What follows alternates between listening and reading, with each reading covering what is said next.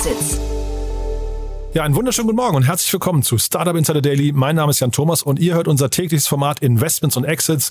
Jeden Tag hier die wichtigsten VCs aus Deutschland zum gemütlichen Plausch über Finanzierungsrunden, Exits, IPOs oder alles, was die Investorenszene gerade so bewegt. Heute bei uns zu Gast ist Martin Janicki, Partner von Cavalry Ventures und wir haben wirklich ein cooles Gespräch geführt über, ja, ich muss sagen, ein Unternehmen, das ich so nicht erwartet hätte. Zum einen geht es um Robotik und Hardware, dann geht es um Windkraft, also Energie, dann kommt das Unternehmen auch noch aus Lettland und dann hat Martin auch noch, ja, zumindest die Vermutung geäußert, es könnte so eine Subscription-Komponente oder zumindest ein Potenzial haben. Also ein sehr, sehr abgefahrenes Thema. Freut euch drauf und natürlich haben wir auch drumherum noch ein bisschen gesprochen über KI. Das ist ja so das Thema der Stunde. Und da hat Martin auch nochmal geteilt, wie Cavalry Ventures gerade auf diesen Markt guckt. Also freut euch auf ein tolles Gespräch. Jetzt mit Martin Janicki von Cavalry Ventures. Startup Insider Daily. Investments und Exits. Sehr schön. Ja, ich freue mich. Martin Janicki ist wieder hier von Cavalry Ventures. Hallo Martin. Hallo Jan, äh, frohes Neues. Freut mich, äh, freut mich wieder dabei zu sein. Darf man noch sagen, ne? Ja, wünsche ich dir auch. Auf das ist, äh, ja, ich hoffe, ein bisschen besseres Jahr wird als letztes Jahr. Da war ja, da haben sich ja die Karten ganz anders gemischt, als man es äh, erwartet hat. Aber ich glaube, jetzt gerade so die Vorzeichen sind gar nicht so schlecht, ne? Ja, ich glaube, es, es ist sehr viel äh, Bewegung gemacht an allen Fronten. Ähm, was glaube ich grundsätzlich gut und produktiv äh, wirkt. Ich glaube, das letzte Jahr waren wir größtenteils in, in einer Starre äh, vielerorts und ich glaube, das fühlt sich jetzt äh, langsam dann doch produktiver an. Ihr seid ja auch Early Stage, muss ich vielleicht gleich noch mal ein bisschen was zu euch erzählen, aber äh, wo wir gerade über den Markt sprechen oder, oder über die, den, den Anfang des Jahres, merkt ihr schon diesen, diese AI-Welle gerade bei euch ankommen? Ähm, ich glaube, es wird sehr viel darüber gesprochen auf, auf allen verschiedenen Ebenen. Ich glaube jetzt äh, die Welle an Startups, die, sage ich mal, rein, sage ich mal, GPT getriebene Geschäftsmodelle machen, bei uns hält sich noch in Grenzen.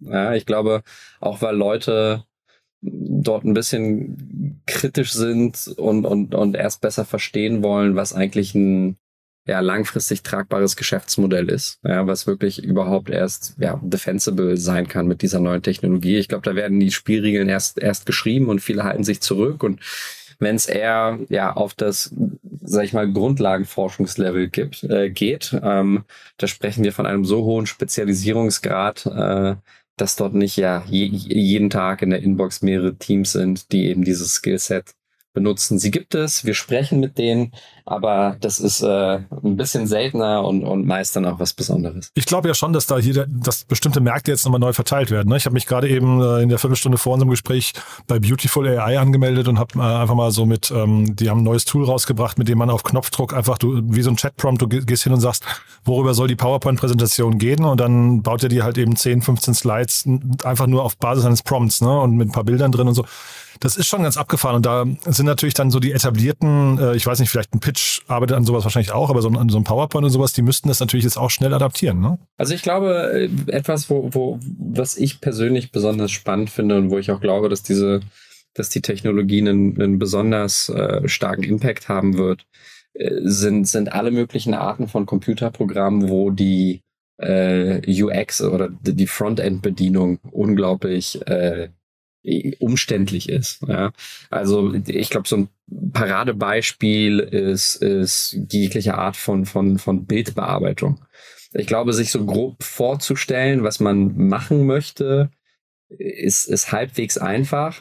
Am Ende sich durch alle möglichen Menüs durchzuklicken, das in Ebenen zu verteilen und sonst was. Ähm, dafür braucht man wirklich eine Ausbildung, das da und das dauert Stunden. Ähm, und ich glaube, hier, wenn man die Möglichkeit hat, ein Programm anzuleiten, in dem man damit spricht wie mit einer normalen Person, äh, hält das auf, mach hinten den Felsen irgendwie weg und, und sonst was und, und das setzt das gut um.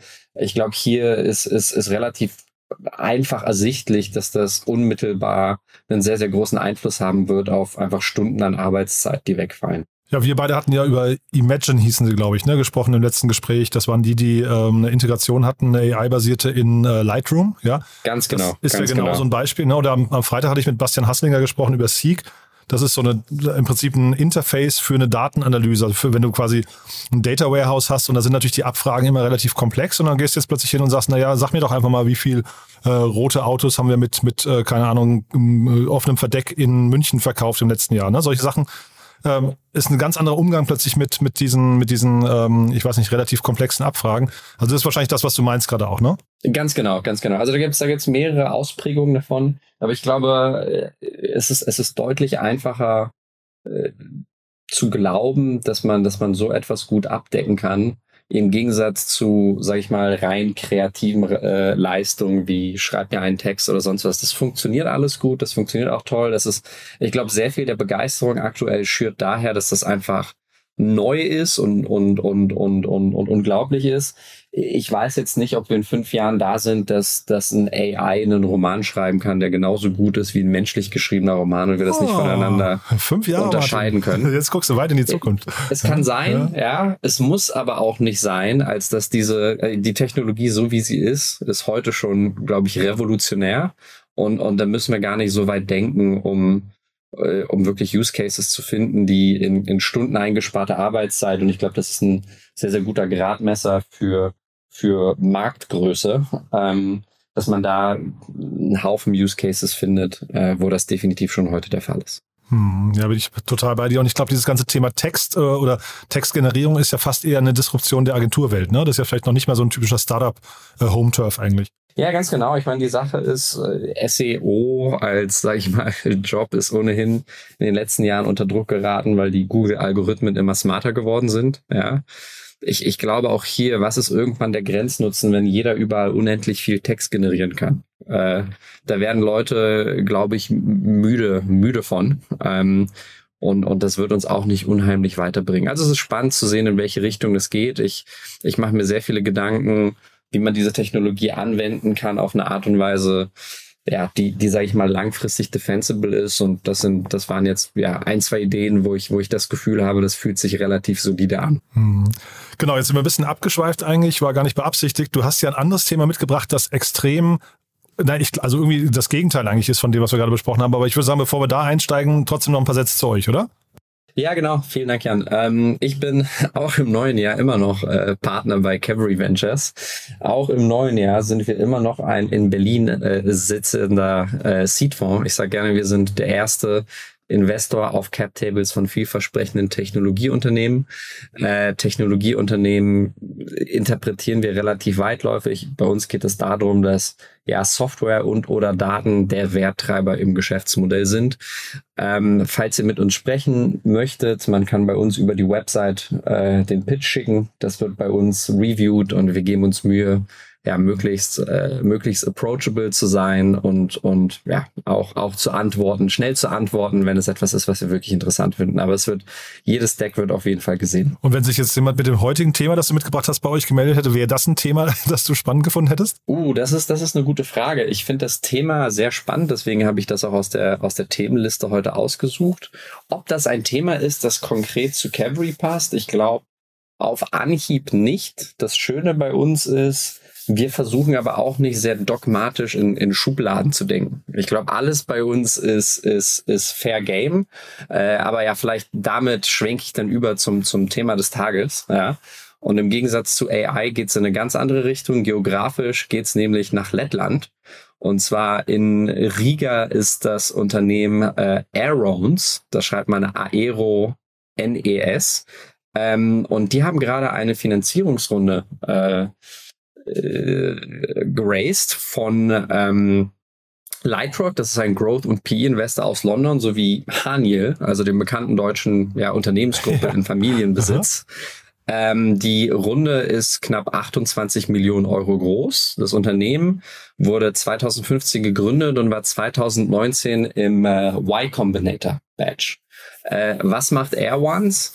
Ähm, sie bieten einen durch Roboter unterstützten Windturbinen-Wartungsservice an. Also alles andere als AI und rein Software, aber trotzdem, glaube ich, sehr, sehr wichtig und, und zukunftsweisend. Und zwar konkret ähm, bieten die einen Service an, der es erlaubt, Inspektion, Reinigung, äh, neue Lackierung und Wartung von Windkraftanlagen deutlich schneller und günstiger abzuwickeln. Wie genau sieht die Leistung aus? Ähm, sie haben Teams von drei bis vier Personen an Wartungskräften, die wirklich in so einem kleinen Van, einem Sprinter beim Kunden aufkreuzen und dann gemeinsam mit einem Techniker von dem Windturbinenbetreiber äh, entsprechende Arbeitungen und, und Wartungszyklen an den, an den Windrädern ähm, durchführen. Diese Arbeiten werden unterstützt durch eine Vielzahl von verschiedensten Robotern, die Airons selbst entwickelt hat. Und diese Roboter machen grundsätzlich das Verrichten jeder Aufgabe äh, deutlich schneller. Äh, es ist deutlich sicherer, weil die Techniker eben nicht mehr an den, äh, an den Anlagen hoch und runter klettern und sich abseilen, sondern im Van sitzen und die Roboter steuern. Ähm, und, und das Ganze macht das Ganze, äh, macht, macht äh, die Wartung erheblich schneller und auch günstiger. Ja, schneller, weil die Aufgabe an sich schneller ausgeführt wird. Ähm, die Roboter können unter härteren Bedingungen, also schlechterem Wetter oder Dunkelheit, tatsächlich die Arbeiten verrichten im Vergleich zu Menschen. Und es gibt auch weniger Kapazitätsengpässe. Es gibt einen relativ starken Personalmangel in der Branche. Und teilweise muss man ähm, ja, die, die Wartungsaufträge sehr weit im Voraus buchen. Und wenn man dann schlechtes Wetter hat, kann man sehr schnell sehen, wie so ein ganzer äh, Plan erheblich durcheinander kommen kann und, und Downtimes entstehen. Und äh, durch die Time Savings und weniger Downtime ist das Ganze im Umkehrschluss natürlich auch für, für den Kunden deutlich, deutlich günstiger. Ja, wie du schon meintest, das ist vielleicht nicht unbedingt ein klassischer VC-Case in dem Sinne, wie wir ihn hier eigentlich ja immer, immer besprechen.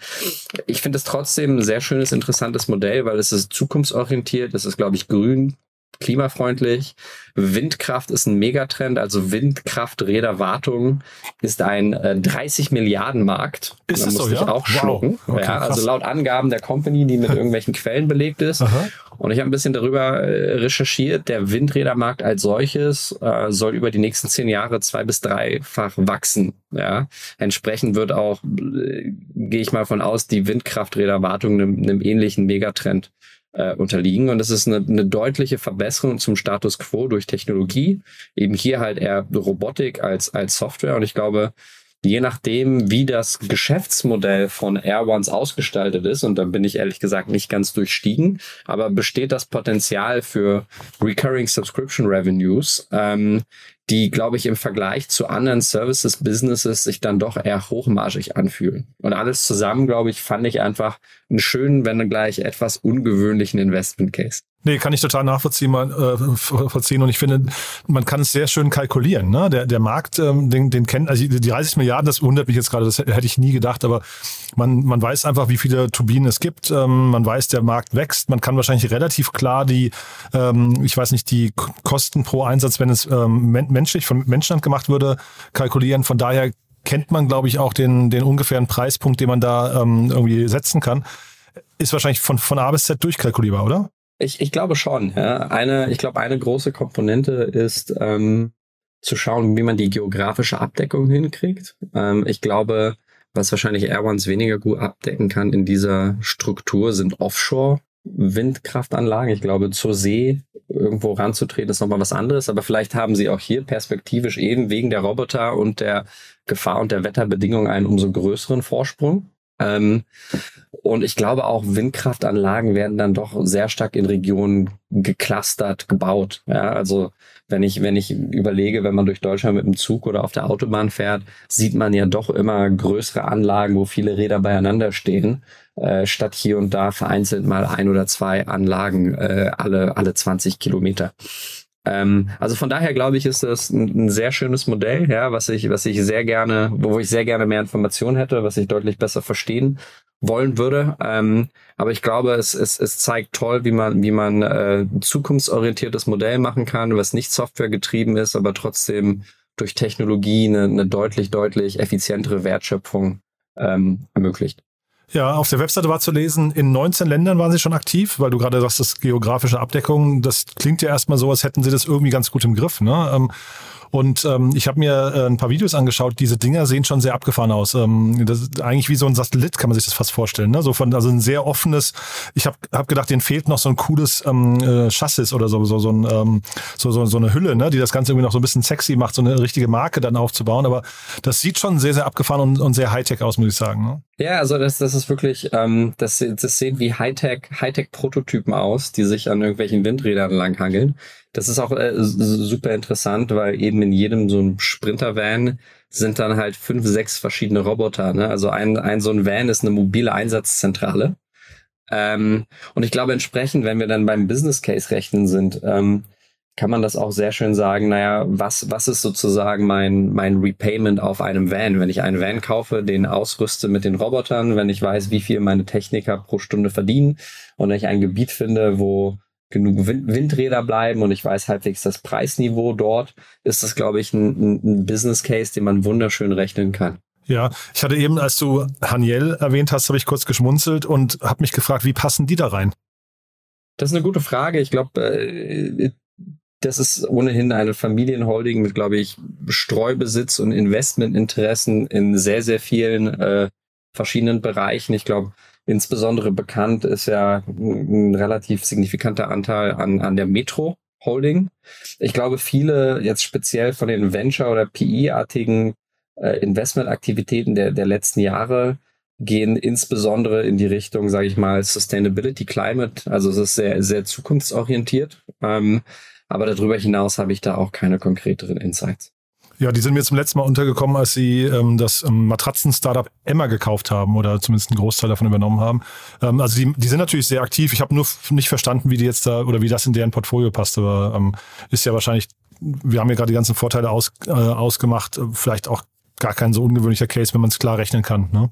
Also ich, ich, ich finde, es ist ein, ein sehr, sehr schönes Investment und ich halte es auch für ein wirklich ermutigendes Signal, wenn, sage ich mal, altes deutsches Familiengeld in, in solche sinnvollen, innovativ, innovativen Bereiche äh, fließt, die auch tatsächlich sehr greifbar sind. Hm.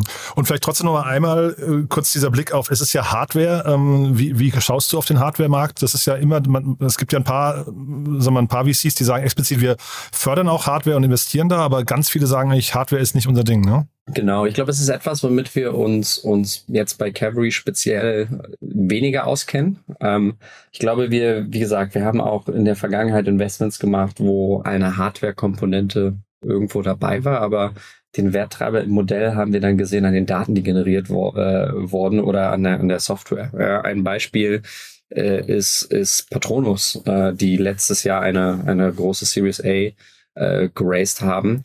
Ähm, das ist ein, ja, die haben jetzt angefangen als ein ambulanter äh, Notdienst, der per Smartwatch quasi angerufen wird von, von, von Senioren. Darüber hinaus aber steht eine deutlich größere Digitalisierungsversion äh, der ganzen ja, Kranken- und, und, und Altenpflege. Ne? Und das meine ich damit, also wenn es dort eine Hardware-Komponente gibt, ist es nicht etwas, wo wir kategorisch sagen, das, das fassen wir nicht an, aber es, es verändert die, die Spielregeln schon erheblich, weil in dem Moment, in dem man tatsächlich physische Produkte ähm, durch die Welt bewegen muss, ähm, kann glaube ich, deutlich mehr schiefgehen als bei reiner Software und insbesondere Skalierung und Wachstum, so wie das die VCs gerne haben, von, von 300 Prozent und mehr im Jahr, äh, ist, wenn man sich mal einfach vorstellt, ähm, 300 äh, mal, dreimal so viele Waren im Lager, ähm, ist das nochmal deutlich schwieriger zu, zu bewältigen, als, als beim Cloud-Provider zusätzliche Serverkapazität einzukaufen. Kann es natürlich aber trotzdem auch dann verteidigbarer machen ne? und auch äh, so einen gewissen Vorsprung dir, dir schaffen. Ne? Wenn du im, im stillen Werk bist, kommst dann irgendwann mit deinem Produkt raus, hast du vielleicht diese ein, zwei Jahre Entwicklungsaufwand ähm, schon mal so als Vorsprung vor dem Markt. Ne? Ganz genau.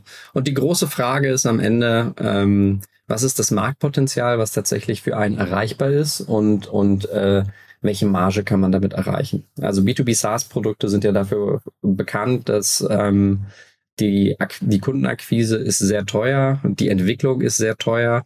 Darüber hinaus kann aber ein Kunde wirklich ähm, äh, sehr, sehr profitabel bedient werden. Ähm, und ich glaube auch hier Air Ones ist, ist ein Geschäftsmodell, was für die Business Services Kategorie sich nach, nach etwas anfühlt, was sehr hochmargig betrieben werden kann. Allein schon aus dem Grund, weil die Verbesserung zum Status quo ähm, sehr, sehr hoch ist, weil sie an teuren Maschinen arbeiten, wo, glaube ich, die Investmenteinsätze ich sicherlich, wenn so ein Windrad eine Woche steht versus eine Woche läuft, macht das einen sehr großen Impact ähm, auf, auf Kundenseite. Und das ist etwas, was, was Airons in sein eigenes Pricing halt einfließen lassen kann. Ich habe auch gedacht, ich glaube, die können sogar, also ich kenne jetzt die Konkurrenten nicht, ne, aber ich glaube, die können sogar den Preis ein bisschen diktieren, weil ähm, der Wettbewerbspreis ist nicht zwangsläufig der menschliche Arbeiter, der da hochklettert. Ne? Da gibt's viel zu viele andere Faktoren noch, die da reinspielen. Und du hast ja gerade ein paar genannt, allein der Stillstand und so. Also ich finde das Modell an sich, finde ich super. Genau, also ich meine, wir beide spekulieren hier natürlich nur anhand der Sachen, die wir von, von außen, von der klar, Pressemitteilung ja. und der Website finden können. Mhm. Ähm, aber es, es fühlt sich, äh, ich, ich gebe dir da vollkommen recht, es fühlt sich wirklich schlüssig an. Mhm. Aber zeitgleich würde mich auch nicht wundern, wenn das die letzte Finanzierungsrunde war, oder? Also meinst du da, oder brauchen die hinten raus noch viel, vielleicht Fremdkapital noch, ne? Ja, ich glaube, das ist ein Modell, das kann man äh, sehr schön mit Fremdkapital ab einer gewissen Stufe weiterfinanzieren. Ich kann mir auch vorstellen, dass es ein Modell ist, was man relativ schnell Cashflow positiv betreiben kann. Und darüber hinaus ist halt die Frage, ob man wirklich Wachstumskapital fürs Wachstum aufnehmen möchte. Ähm, und dann in welcher Form das auch immer ist, äh, Eigenkapital, Fremdkapital oder irgendetwas dazwischen. Aber das fühlt sich ja im Vergleich zu, zu, zu vielen anderen Startups nach einer in Anführungsstrichen Default Alive Company an. Ja, also die müssen, die hängen nicht am, am Tropf der Investoren, wenn sie es nicht unbedingt wollen. Das ist, das wäre jetzt meine Ferndiagnose. Du, ja, dann, also ein tolles Thema, finde ich. Äh, welche Themen dürfen sich bei, oder welche Startups dürfen sich mit welchen Themen bei dir melden? Ja, also wir bei Cavalry haben im Team keine fixe äh, Thementrennung, dass ein Spezialist nur für ein, zwei Themen äh, zuständig ist und äh, dazu sind, da, darüber sind wir auch sehr stolz. Das machen wir aus Überzeugung.